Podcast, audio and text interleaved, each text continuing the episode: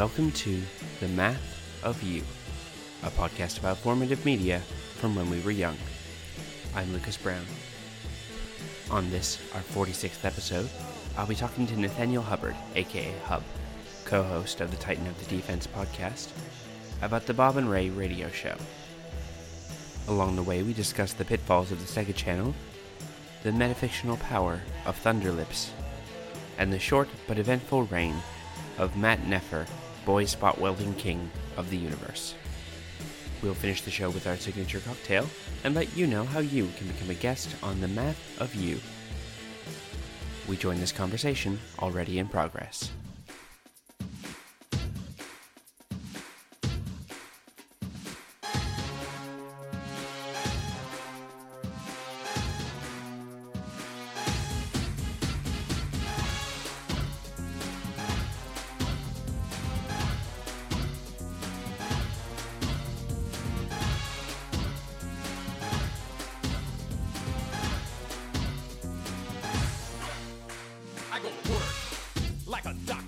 All right, Hub. So, for those who may not know you, why don't you say who you are and what makes you a beautiful and unique snowflake? Well, my name is Nathaniel Dimitri Hubbard. I generally go by Hub and have since I was like 11 or so. And God damn it, I knew that question was coming and I thought I had prepared for it, and it is still very jarring to describe yourself as a beautiful and unique snowflake.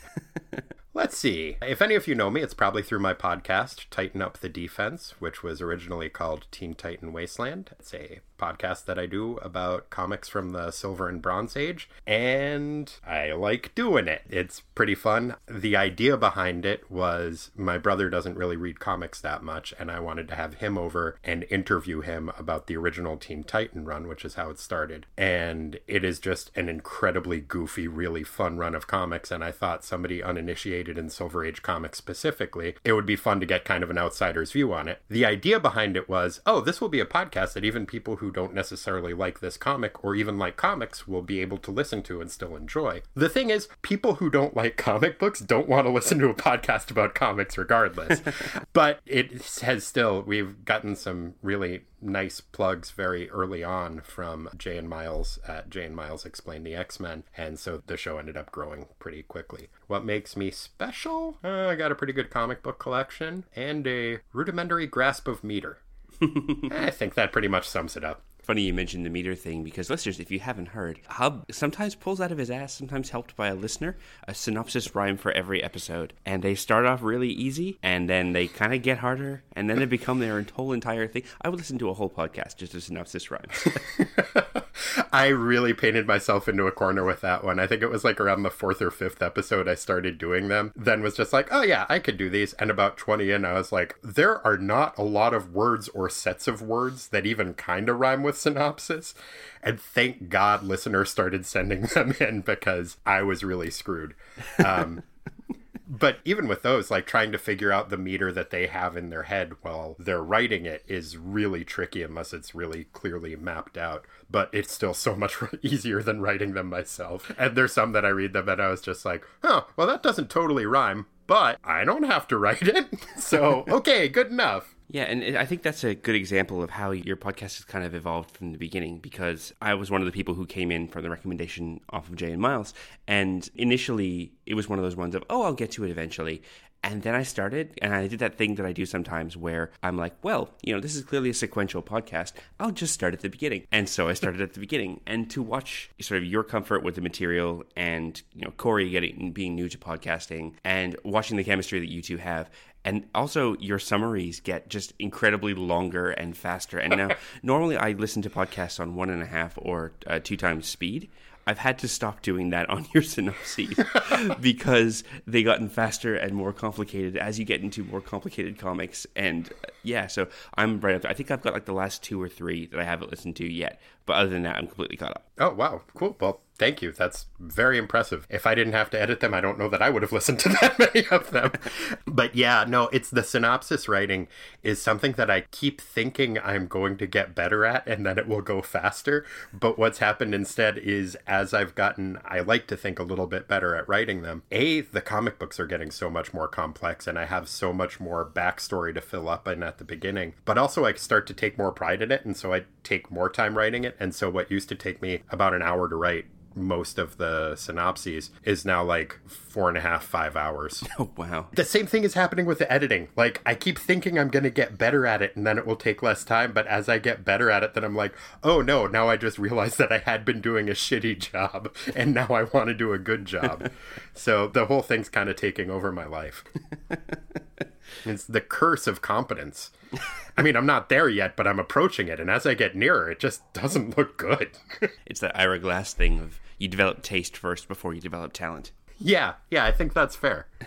I'm also there with Titan Up the Defense. I'm there for your incredibly specific references. Like, specifically, your reference to the professional wrestling of the time that was me at about 10 years old at, like, my mom's family's cabin on Kirkland Lake, Ontario, and we would like walk to the gas station to rent videotapes, and it would always be like a Survivor Series 1987 or something, and it's like those would be the ones where you know you'd get the model Rick Martel and Tito Santana fighting, and every yeah. time Monsoon would mention, "Oh yeah, they used to be in Strike Force and then they broke up." I've never seen a Strike Force match.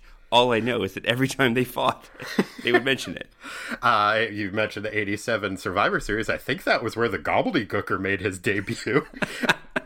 That's a Thanksgiving tradition. I was super into that. And actually, I loved Strike Force. And I remember Tito Santana from before he was in Strike Force. Oh, yeah? But it was the same process where, like, I had no way of watching this as it was happening. So we would go and rent the VHS tapes. And it was before, like, half of them weren't even of pay per views. It was just like VHS shows of like house shows and stuff. I actually got into pro wrestling from the collector's cards that were coming out at the time. Yes. We used to play this game where me and one of my friends in like second grade or something would flip the cards in the air and like make them twirl.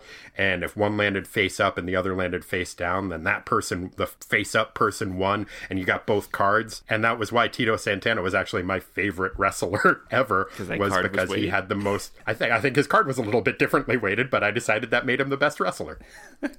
See, whereas that's the only situation where you could get like, you know, a rugged Ronnie Garvin would be happy with your WWF champion. exactly. Mike Rotundo and Barry Windham, I think, were big winners for uh, me. I, I, had the card for Barry Windham when he was the Widowmaker, which is a gimmick I think even Barry Windham forgot that he had. he had a ton, man. Because no one knew what to do with him. yeah. Wait, was it him or Rotundo was the one who ended up becoming IRS? Yeah, right? yeah, and who ended up siring Bray Wyatt and Bo Dallas. Yeah. Oh man, they never get brought up as legacy guys. I guess they have different names and shit. Yeah, I, th- I, think they did when they were first starting out in NXT before it was the NXT that we know now. When he was Husky Harris. Yeah, I think it's one of those ones where it's like literally not doing them any favors. It's doing nothing but drag right. them down. I think that's fair. I stand by that. Bo Dallas as shitty heel who thinks he's a fantastic, amazing super face is is a great gimmick for a shitty little dude. I wish they would have run with it. Yeah, it's one. Yeah, it's I, one that I remember like I remember showing like little clips of it to my girlfriend, who I had only been dating for about four months, and I made the dangerous. Oh wow, you're brave. I did the dangerous thing of being like, I'm really into professional wrestling because she had cable and I didn't, and so when we were over, I'm like, oh, NXT is on, and I started to get really into. It was right around the time of Fatal Four Way, which is a great time to start NXT. So she started taping it for me, and we watched it together, and that's great because it's like a one hour. It was like 45 minutes of wrestling with commercials, right? And so it would just be like, oh, we could watch it this way, and that way you know, it's not like a three hour Raw that you have to sit through. God, I still can't do that. No. I've only gotten back into pro wrestling in mm-hmm. the past like two years, mm-hmm. really at all. It's gotten pretty good for the most part, but then they keep doing these like backslides. Yeah, yeah, I don't want the whole thing to be about pro wrestling, but just like I could totally go off on it, but like they gave Road Dog the book and it's all been downhill since then, man. Yeah, we could literally like put this thing into the ditch and talk for an hour on current wrestling booking, but we won't. Uh, that's probably for the best. But I will say that there was that clip of Bo Dallas beating El Torito and then doing a victory laugh. And in the turn of the victory lap, in slow motion, knocking El Torito over and not noticing. And I'm like, that is beautiful. That is beautiful comedy. That's so good.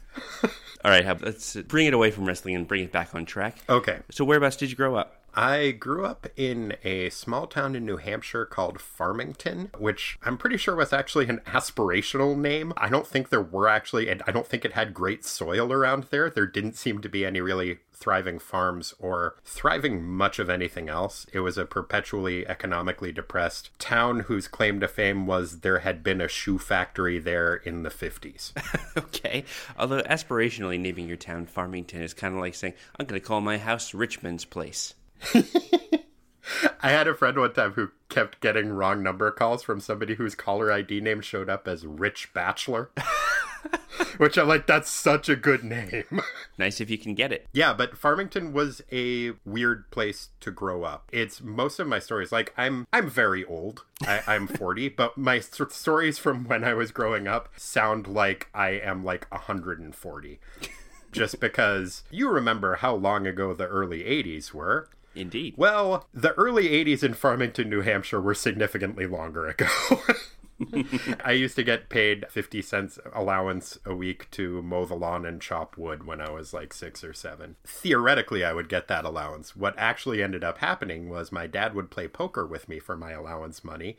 And he would be like, You sure you want to do this? And I was like, Yeah. And it turns out seven year olds are not as good at poker as 30 year old men. and I never got any goddamn allowance. I think the message I was supposed to take away from that was you shouldn't gamble or something. Eh, If I'm being generous and saying that there was a message behind it, other than I don't want to give you 50 cents. It's one, of, it's one of those good fatherhood lessons where, yeah, it is both a lesson and a way to like get one over on the kids. right. Well, unfortunately, the lesson that I ended up taking away from it was I'm due a big win any day now. What's funny is that my dad did a similar thing where when I turned 18, he took me to uh, Le Casino de Hull, which is the Hull Casino. It's the only casino in Quebec at the time. There's, I'm sure there's more now. It was 20 years ago. He took me there and he's like, all right, you're 18. Here's $20. Go gamble. See what you want. And so I went to the slot machines and I did like the $1 bets and I bet. And I, in like five minutes, I had lost $10. I turned to him and I mm-hmm. say, this sucks. And he's like, yep, there's your lesson. Let's go home. cool. That's a really good lesson, actually. And yeah, of course, I, I then went and spent the other ten dollars at an arcade. So really, I've got I've got no one to blame but myself. At least then you know you're losing your money at the end of it. And there lies the difference, I think. the other thing that I feel like I was kind of more of a throwback in time back then was my parents had a 10 inch black and white television that got PBS and on a good day would pick up a fuzzy version of the local NBC affiliate. And we were allowed to watch, I think it was a half hour of television a day, my sister and I combined. And she was three years older than me, so we tried to be fair about it. But basically, we would watch either 3-2-1 Contact or Sesame Street. Mm-hmm. I would usually advocate for Sesame Street, she for 3-2-1 Contact, although she only wanted to watch the Bloodhound Gang component of it. and so if we were doing 3-2-1 Contact, she would be outside playing and I would have to go yell for her when the Bloodhound Gang came on. or if the NBC affiliate was working, then we would watch The Jeffersons in syndication, which for whatever reason I loved. and then later on, after my parents got divorced, I lived with my dad. He literally won a big screen color TV in a raffle at the same time as my grandfather bought us a subscription to cable and a VCR. And so it was just like from zero to like 10, no pop culture. And then it was like full immersion. And it was like, this is amazing. And it was even more so because it was something that I'd kind of fetishized for so long. It was a weird way to grow up. And it went from being like very restricted media consumption to no restrictions at all. I remember being, I think, like 11 and watching Videodrome with my dad. Oh my God. I- I'm still too young to watch Videodrome. I'm gonna uh-huh. give it another try in like five years and see if I'm ready. But like, that is not. No child should have to see Cronenberg. No person should have to see Cronenberg unless they have actively chosen to do so. Exactly. Cronenberg consent is so important. I know what you mean, though, about something coming in and, and changing how you view things because I'm 35, so oh, 36 in March. So I was old enough that when the Sega Channel became a thing, because I was very good that year and our family was on an upswing, I got now. Kids at home, ask your parents about the Sega Channel. I'm one of these kids. I don't know what the Sega Channel is. Ask your parents about the Sega Channel before you try. Now, basically, what the Sega Channel was is that if you had a Genesis, which I did, your cable provider would come and plug a coaxial cable into the back of a box that would plug into the back of your Genesis, which would then plug into your TV. okay, I think this might have been part of the plot to Videodrome. It never, no, it never plugged into my stomach. oh, there were oh, days. oh, okay, okay. But no, what it would do is it would then give you access. You'd go to channel three on your TV, and you would get a little like broken UI menu, and you would get a selection of I think it was somewhere between thirty and fifty games. Oh my god. And what you would do is you would pick a game, and there would be like maybe a 20 minute loading time, and then you would have access to that whole game for as long as you wanted. And now it was never brand new games, it was always the ones that were a little bit older. And occasionally they would have specials where it's like, oh, if you had this brand new game, you would get access to maybe 30 minutes of it. You'd be on a timer. Like I got to play Sonic 3 that way. And it was just like, okay, so you got like a little teaser demo of this game, but most of them were old games. Now, here's the thing up until that point, I was of the crowd where it was like, oh, you rented video games from Blockbuster or Rogers Video. Right. Or occasionally, if you were real good, you'd get a video game for birthday or Christmas. And that would be your game, no matter how bad it was. Yeah. For example, my sister and I played the Super Nintendo Taz-Mania game where you had to run on a highway and grab little kiwis far longer than we should have. and so getting this broke my tiny brain. Oh man. Where it's like, I think for the first day I had it, I didn't leave my room for the rest of the day. My dad actually came in Obviously. at like at about I'm amazed it was only a day. Well, he, my dad actually stepped in and went, you know what? I think you need to give it a break. Let's go outside for a walk. It's okay. I'll take you to the store and you can buy a chocolate bar or something. Because like I just locked in and I didn't move. Like I could, I actually like thinking back can feel that CRT burn on my eyes even now. But oh, Yeah, I saved up Christmas and birthday money for years and bought myself an NES. Unfortunately, it turned out like right before the Super Nintendo was about to come mm. out. But yeah, after I got it, I still couldn't afford any games because I don't know how the economy works in terms of inflation, but video games in my lifetime have new video games have always been 50 to 60 dollars. Mm-hmm. Which in 80s and early 90s monies, that's an astronomical amount of money. Yep. So I had the package that it came with. So I had Duck Hunt and the original Super Mario Brothers, and I had Super Mario Brothers 3. And for years, that was it. I think I ended up picking up, I was super excited to get the X Men NES game at like a garage sale, and I was like, oh, this is garbage. I'm still gonna play it, but it's garbage.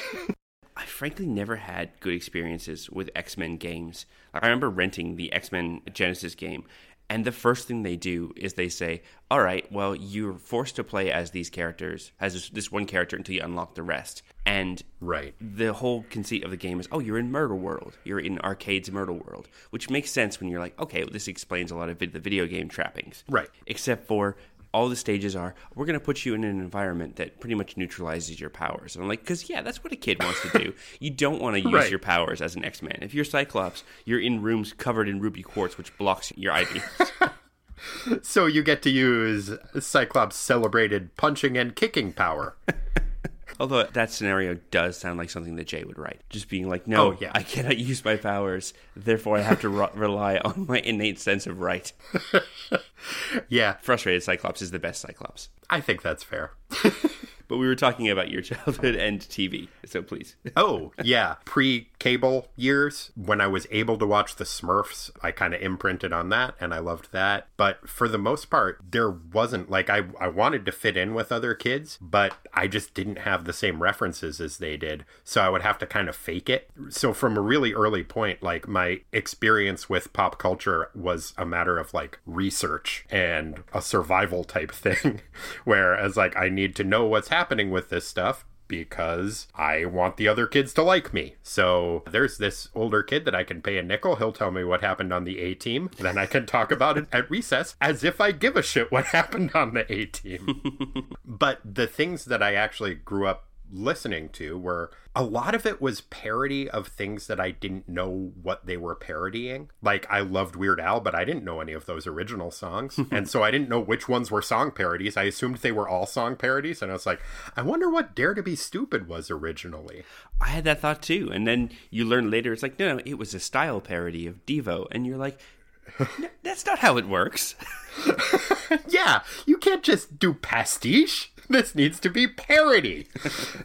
Weird Al was a brilliant songwriter, and many of them were his own compositions that were in various styles, but I had no idea of that because I didn't know the song Lola that Yoda was ripping off. Along similar lines, my absolute favorite thing in the world was this show that was an old radio show that was parodying other radio shows. I think at the time I was listening to it was actually a new radio show because they brought it back for NPR in the 80s, but it was still mostly parodying old radio dramas that was called The Bob and Ray Show, and it is still one of my favorite things. I was actually just listening to it earlier today, and it wasn't even something that was of my parents' generation, it was of like their parents' generation. The only reason that I ended up listening to it was my mom's best friend in college was the daughter of Bob Elliott, who was the co host of the show. And so she started listening to it and she was like, I think Nathan would like this because I liked the idea of humor and the shape of jokes, even though I couldn't have gotten most of this shit. along similar lines, I used to read like Doonesbury and Bloom County, and I thought they were hilarious. I didn't know a ton about like mid 80s politics at the time, which is what these like comic strips were lampooning. And I was like, yeah, you tell Jerry Falwell, give him the business.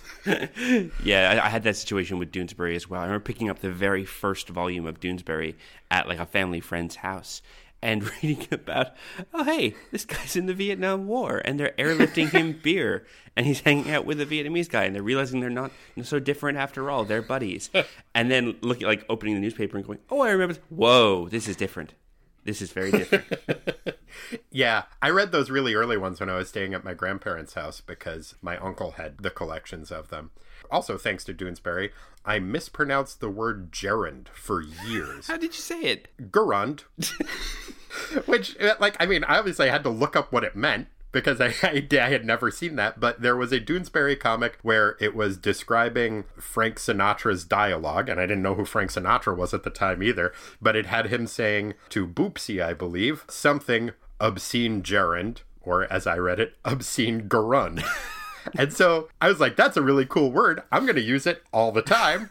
And nobody ever called me on it because most of them didn't know the word garund either. Obscene Garund is my favorite Frank Zappa album. Yeah, it's up there. I mean, it's no baby snakes, but it's pretty good. I had that with one of the Calvin and Hobbes strips early on, where Calvin turned into an elephant, and he's sitting Did there. Did you not with... know what an elephant was? no, I, I, had... I, don't know how they do things in Canada. Fair assumption. But he's sitting in the sandbox, him and Hobbes. Susie walks by, and he's like, "Hey, Susie, what are we? We're the Republican Party in Tammany Hall." and then she just kind of walks away, and he's like, "Girls don't get sophisticated humor because she can't see he's an elephant." I still don't get that joke. oh man, really sending Boss Tweed up on that one. Have you ever heard the Bob and Ray show? No, actually, and I hadn't even heard of it until you mentioned that you wanted to talk about it. And I love topics like this because I get to sit back and just learn everything about it. So, whenabouts was it happening? Like, what sort of sketches were going on? Like, yeah, give me the whole details. Okay. Well, if anybody of my generation or below has heard of Bob Elliott, it's because his son is Chris Elliott. Oh, no way. And Bob Elliott actually played Chris Elliott's dad on Get a Life, if you've ever seen that. Yeah. It started off as a radio show, I think, in the 40s. They, I think, started in Boston, and one of them was a DJ and one of them was a weatherman, and they just riffed off of each other and cracked everybody up. So they would bring them in if the Red Sox game was rained out. Then they would just like kind of do comedy vamps over it, and it got really popular. And they ended up having a radio career that lasted from the 40s through the 80s. It was mostly improvised. They would have more written out sketches later, but it's this wonderful mix of genial and subversive and they were sending up things that i had no idea what they were at the time like radio soap operas. They did a bit called stately garish summit in which everybody always starts off by introducing themselves and they that's one of the radio things that they make fun of a ton is how over explained everything is because it's not a visual medium.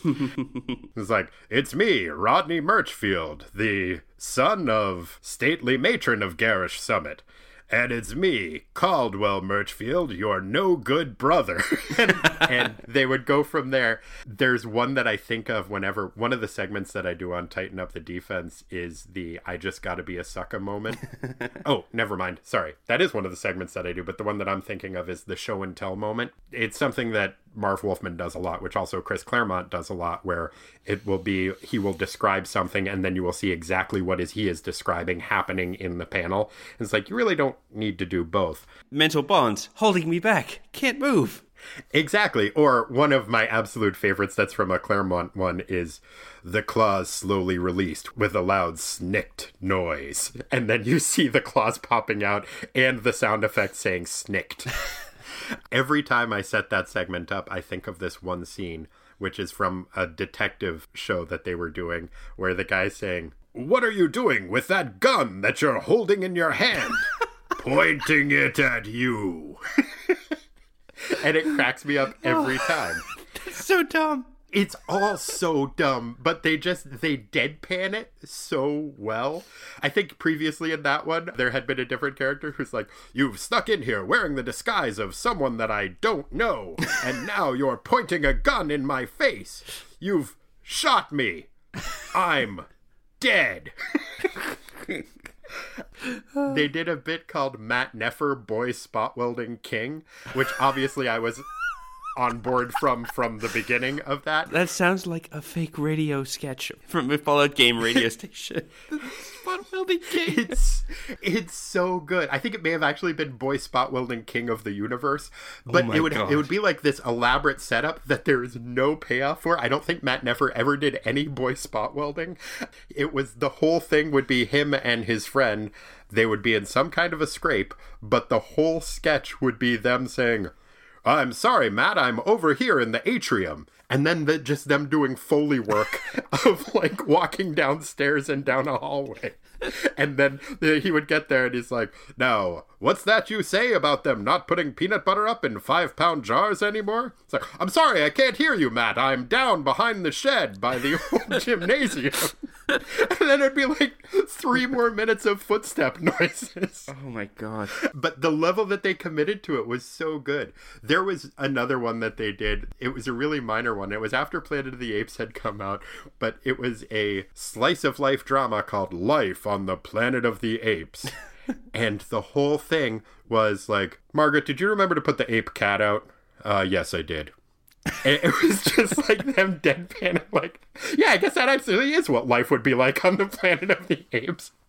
Like they undersold so well, and I thought it was absolutely hilarious. And like I said, I still do. They would take the most simple, really, honestly, usually pretty stupid concept and just keep following it through and you could tell it was mostly just to amuse themselves. They did one that as a kid was my favorite that was about the low jumping champion.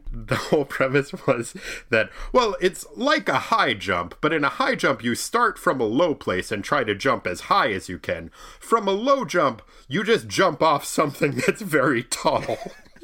and the guy was the champion because he had like lived off from jumping off a building.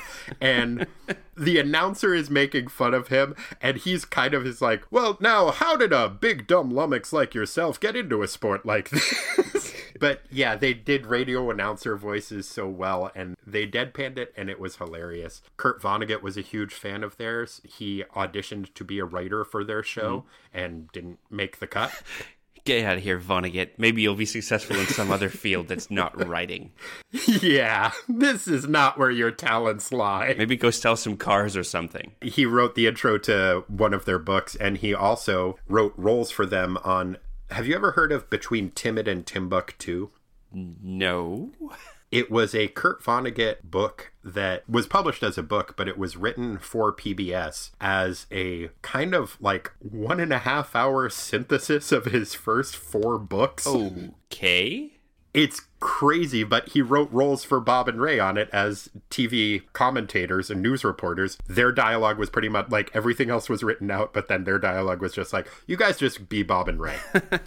it's that Perd Hapley thing of it's like, you know, that guy, he's hired as a newscaster in everything he's in because he was a newscaster. And no matter what he's saying, he will give it that gravitas. Exactly.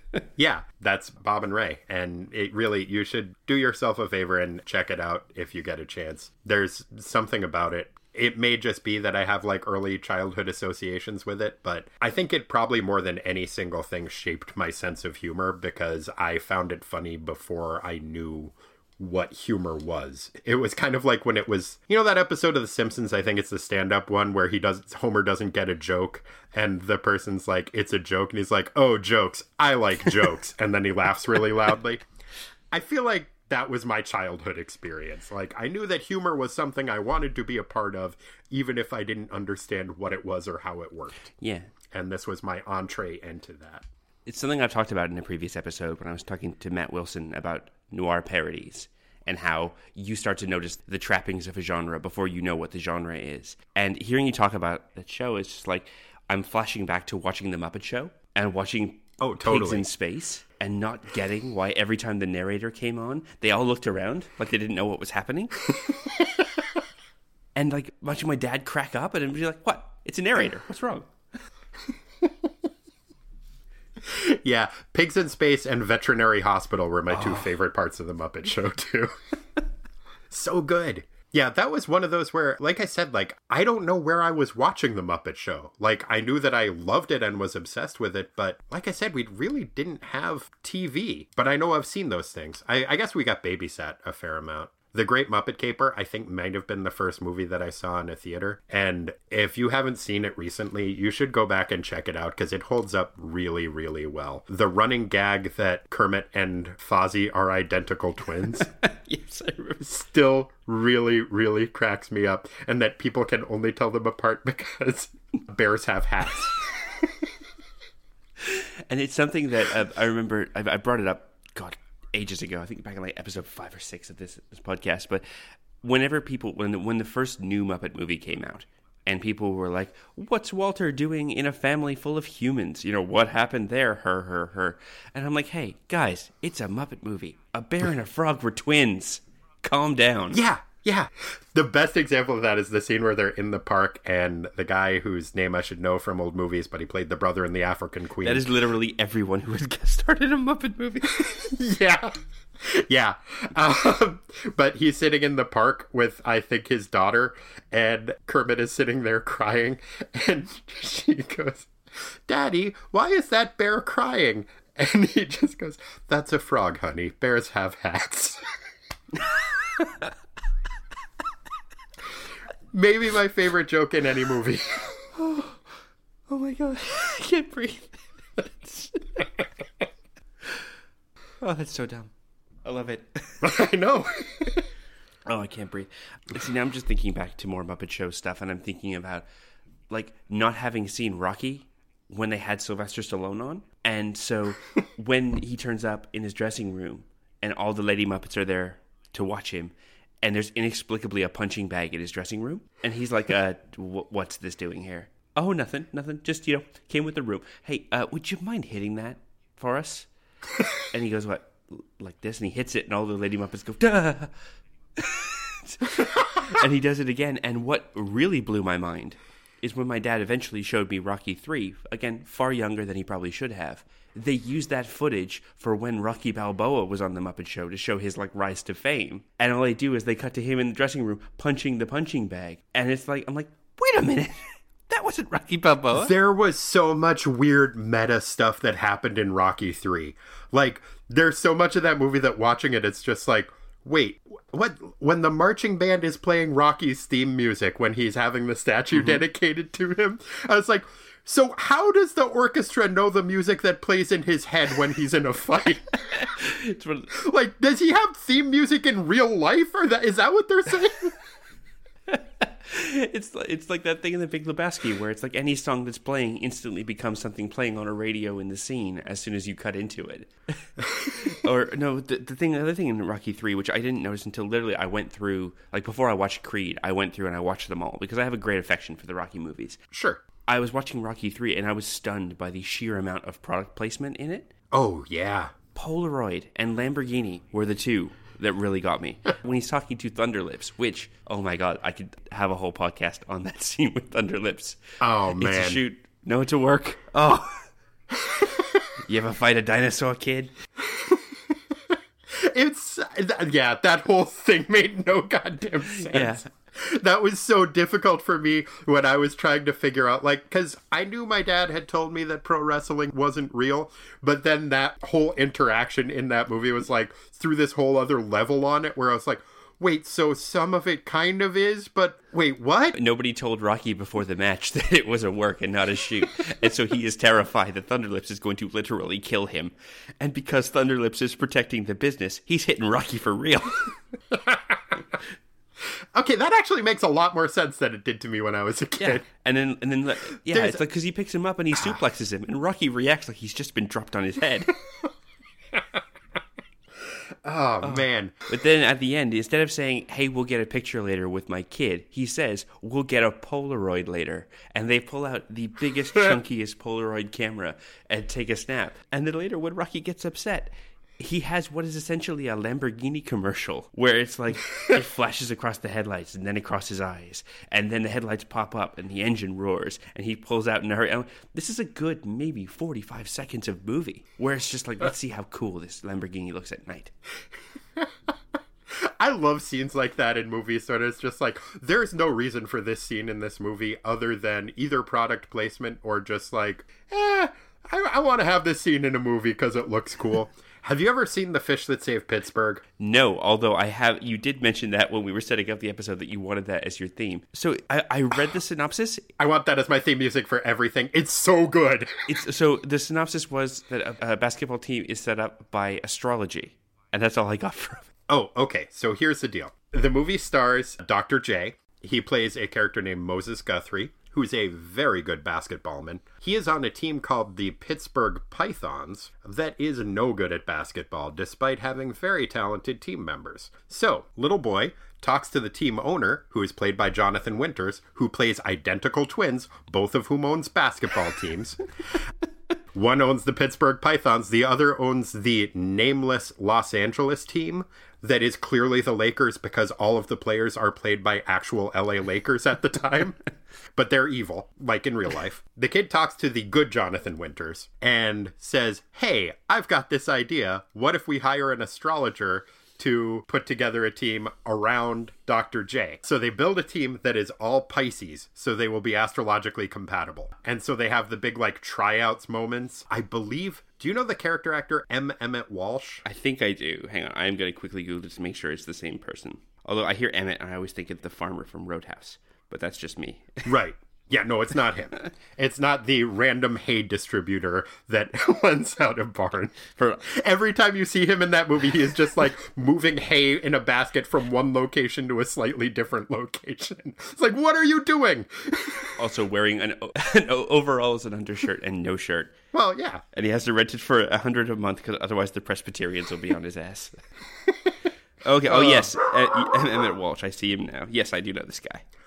Okay, he played a young basketball player called Set Shot Buford in the movie. I'm sorry, my dog is freaking out right now. That is fine. I think the mailman is likely here. Meadowlark Lemon from the Harlem Globetrotters plays a character who's a reverend in it, but they put together this cast of crazy characters who are all Pisces. The astrologer who is directing the team, who is kind of the coach, she's basically the Phil Jackson character in this, and she has like a puppet coach that was like, can't remember his name, Derek Fisher from last, a couple of years mm-hmm. ago. But Stockard Channing plays the psychic who is putting the team together. She puts together all Pisces, and they go forward and they have their ups and downs, and they're a uh, motley crew of punks and rejects who no one thought could make good, but miraculously they make good, which is like my favorite sports movie trope. but there's this scene where Dr. J is out on a date with the little kid's older sister. It's the middle of the night, and they drive out to a basketball court, and he just takes off his shirt and plays basketball by himself for like five minutes while she watches.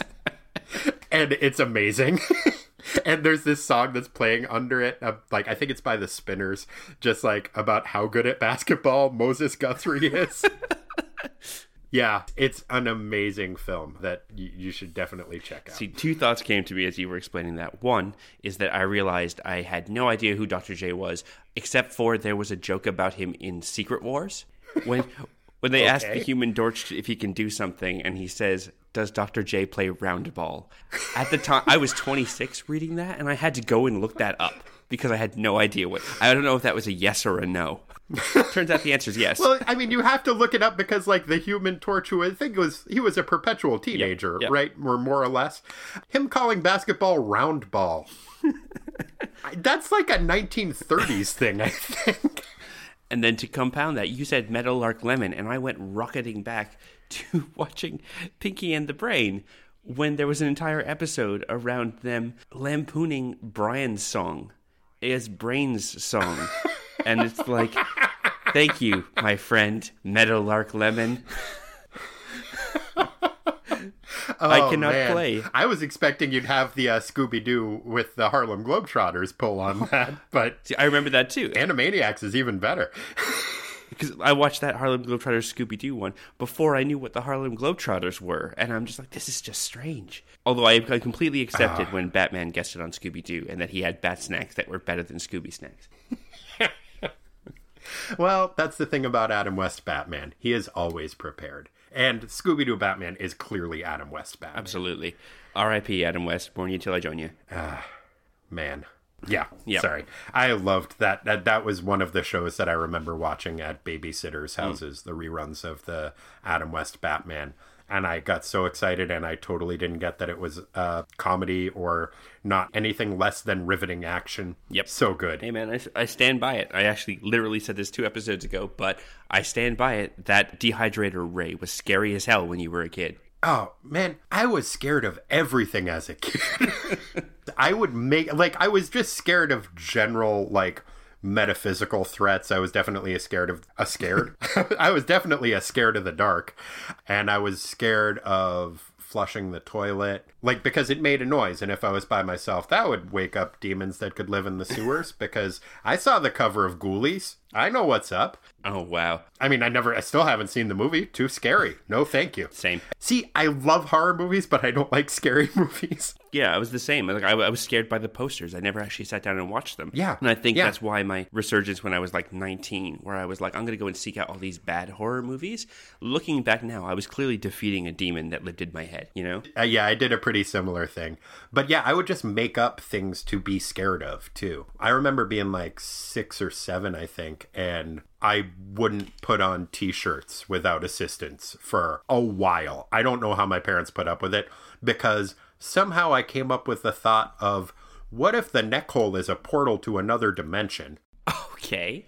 Then my head would be stuck there and I would have no way to get back. See, I was just going to say something around, you know, worrying about getting the t-shirt stuck on your head and choking or something, but No, no, no. that's next level. Yeah.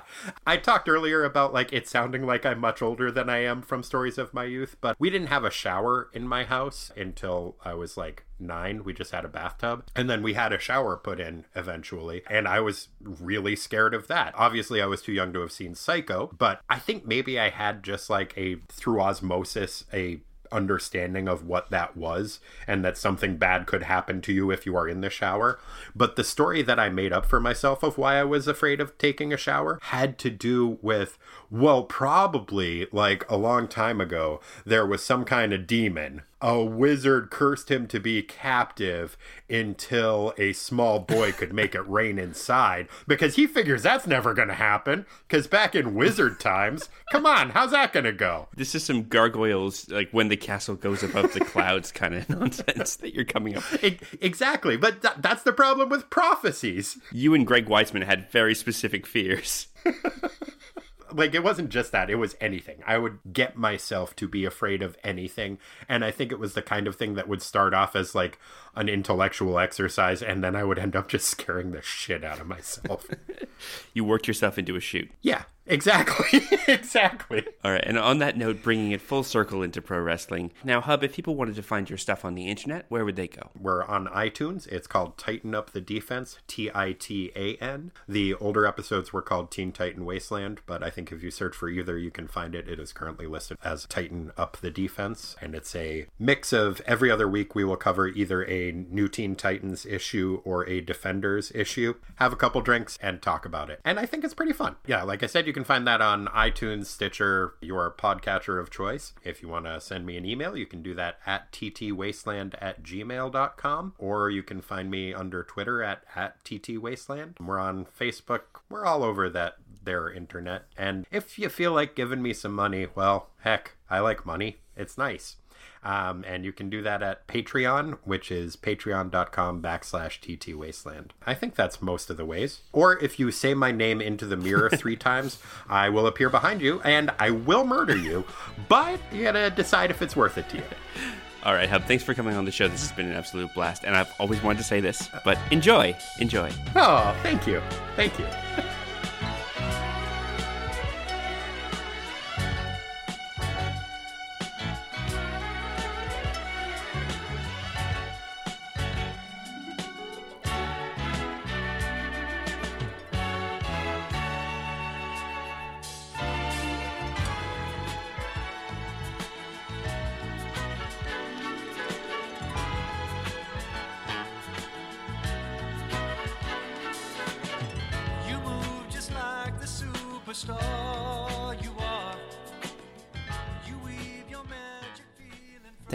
much to Nathaniel Hubbard for his time. Now, Hub and his brother Corey are known to imbibe a few whiskeys on Titan Up the Defense, and Hub was no exception in requesting a signature cocktail to be a whiskey drink, specifically a Manhattan variant.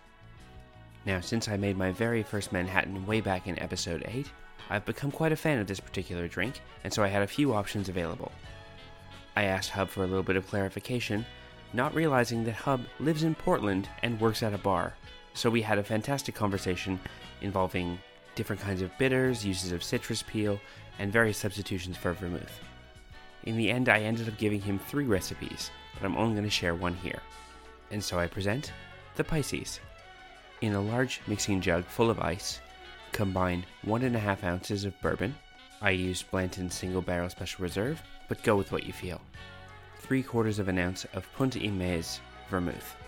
Now, Punta Imez is a very specific vermouth, which is actually bittersweet, so it's halfway between a sweet vermouth and a Campari. Finish up with two dashes of Fee Brothers Aztec chocolate bitters. Strain into a pre chilled cocktail glass. Take a long strip of orange peel, rub it along the rim of the glass, twist it over the drink, and drop it in. Whether you're a doctor of round ball or the king of the seas, this drink is speedy tested, Aqualad approved. Enjoy.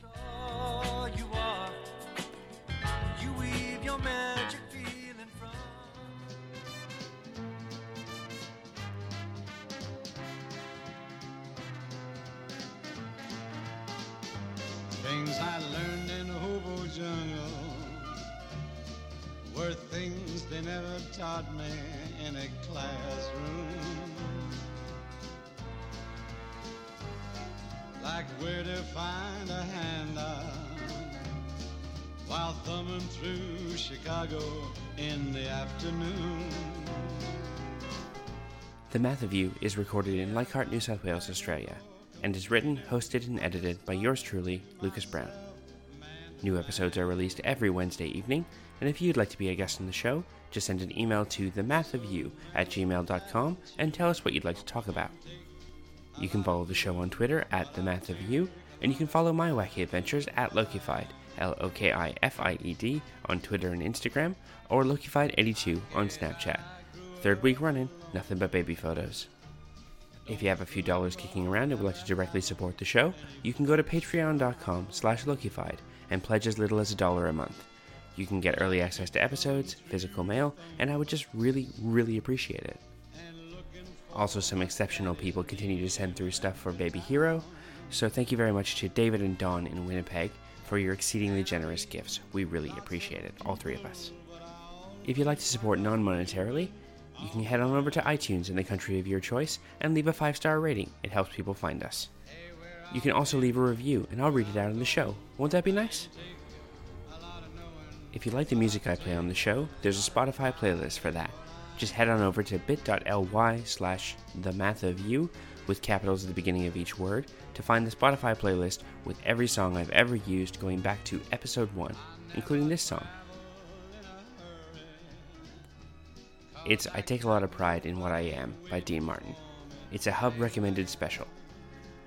Next week, my guest will be Elizabeth Alley, founder of Geekcraft Expo and co host of Thor The Lightning and the Storm, about comics and living your most metal life. Join me, won't you?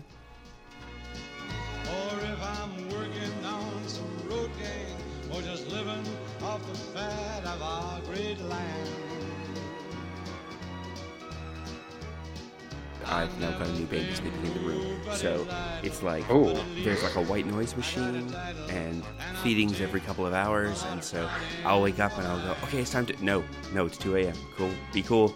Just relax for a sec. Yeah, that's got to be a special kind of delirium. I, I can only imagine. Yeah, especially because, like, for my alarm clock, I use music because I find the buzzer on my particular alarm is like super aggressive. It's like shock to the system aggressive. So I'm like, all right, I need something cooler than that. So I usually put on the radio, and for some reason, I chose a classical station, which blends into the white noise really easily. So I'm just like Oh. sitting there, just kind of like half awake, half asleep, being like, crap, get up, get up, get up.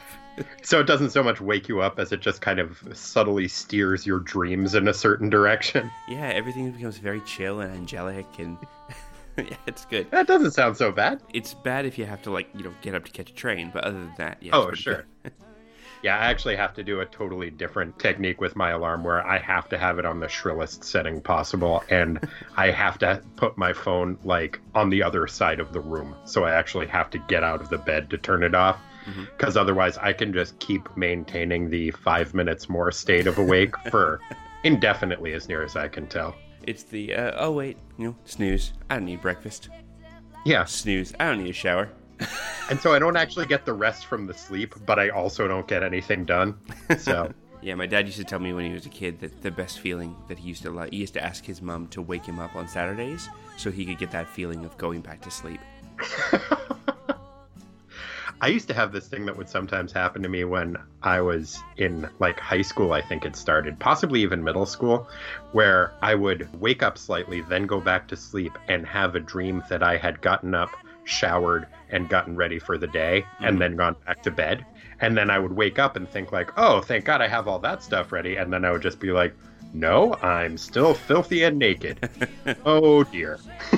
It's like those ones where you're in your bed and you're like half asleep and you know you have to go to the bathroom and you start to fall asleep again and you have a dream that you get up and go to the bathroom and then like you have to like shock yourself out of that dream and just go no no you cannot relax this much you are still in the danger zone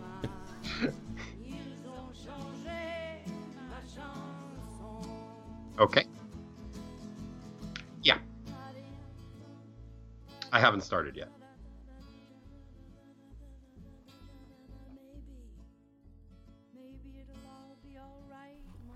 Yeah, I have a history of audiovisual miscues playing a role in performances that I've done. The very first sketch comedy thing that I ever did that got performed live, I was super nervous about it, and it was objectively kind of a dumb sketch. It was about the history of the pull my finger joke, and that it was uh founded by these very upright, practical joke creators from 1700s England named Reginald Tisdale and Sir Alexander Poonsworth, and that it was this thing that got refined over like at first he had this idea and he had Alexander Poonsworth tug on his hand and nothing happened and he's like oh okay that's not quite it and then it's like one year later and then he had him pull on his finger and he shit his pants and was like oh that's not it either but I'm very close to something clearly here." some refinement is required Right. And then, good day, sir, good day. And then one year later, and he has the guy pull on his thumb and then he shoots him in the stomach. And he's like, and then just runs away. and then finally he's like, oh, wait, if I can synthesize these the pulling of a finger, the nauseating yet strangely titillating aroma of poo poo, the explosive report of the pistol, aha! And he has his eureka moment. The guy who was running the audio for the show apparently just didn't understand the sketch, and so anytime there was any interaction between the two and a thumb or a hand or a finger was pulled, he would add a loud fart sound effect. And so the whole thing made no goddamn sense. Your sketch became Blazing Saddles. I mean, it still got some laughs because it was fart noises, but but I was like, this. I was just horrified. I was just like staring daggers at him, and he was just going like, "What? What? You pull a finger, you make a fart noise. Even I know that." He's sitting at the back of the room with that little lamp shining on him, going like over the soundboard, and he's just like, "I have no idea. I don't know what I'm doing." it, it was so incredibly frustrating but in retrospect like not a bad way to break somebody into doing that type of thing like it, it all got better from there for the most part so yeah, it, it works as a good story for a preview. Not so much on opening night. right yeah man and it was just like i know i'm just making fart jokes but i'm making better fart jokes than this audience i promise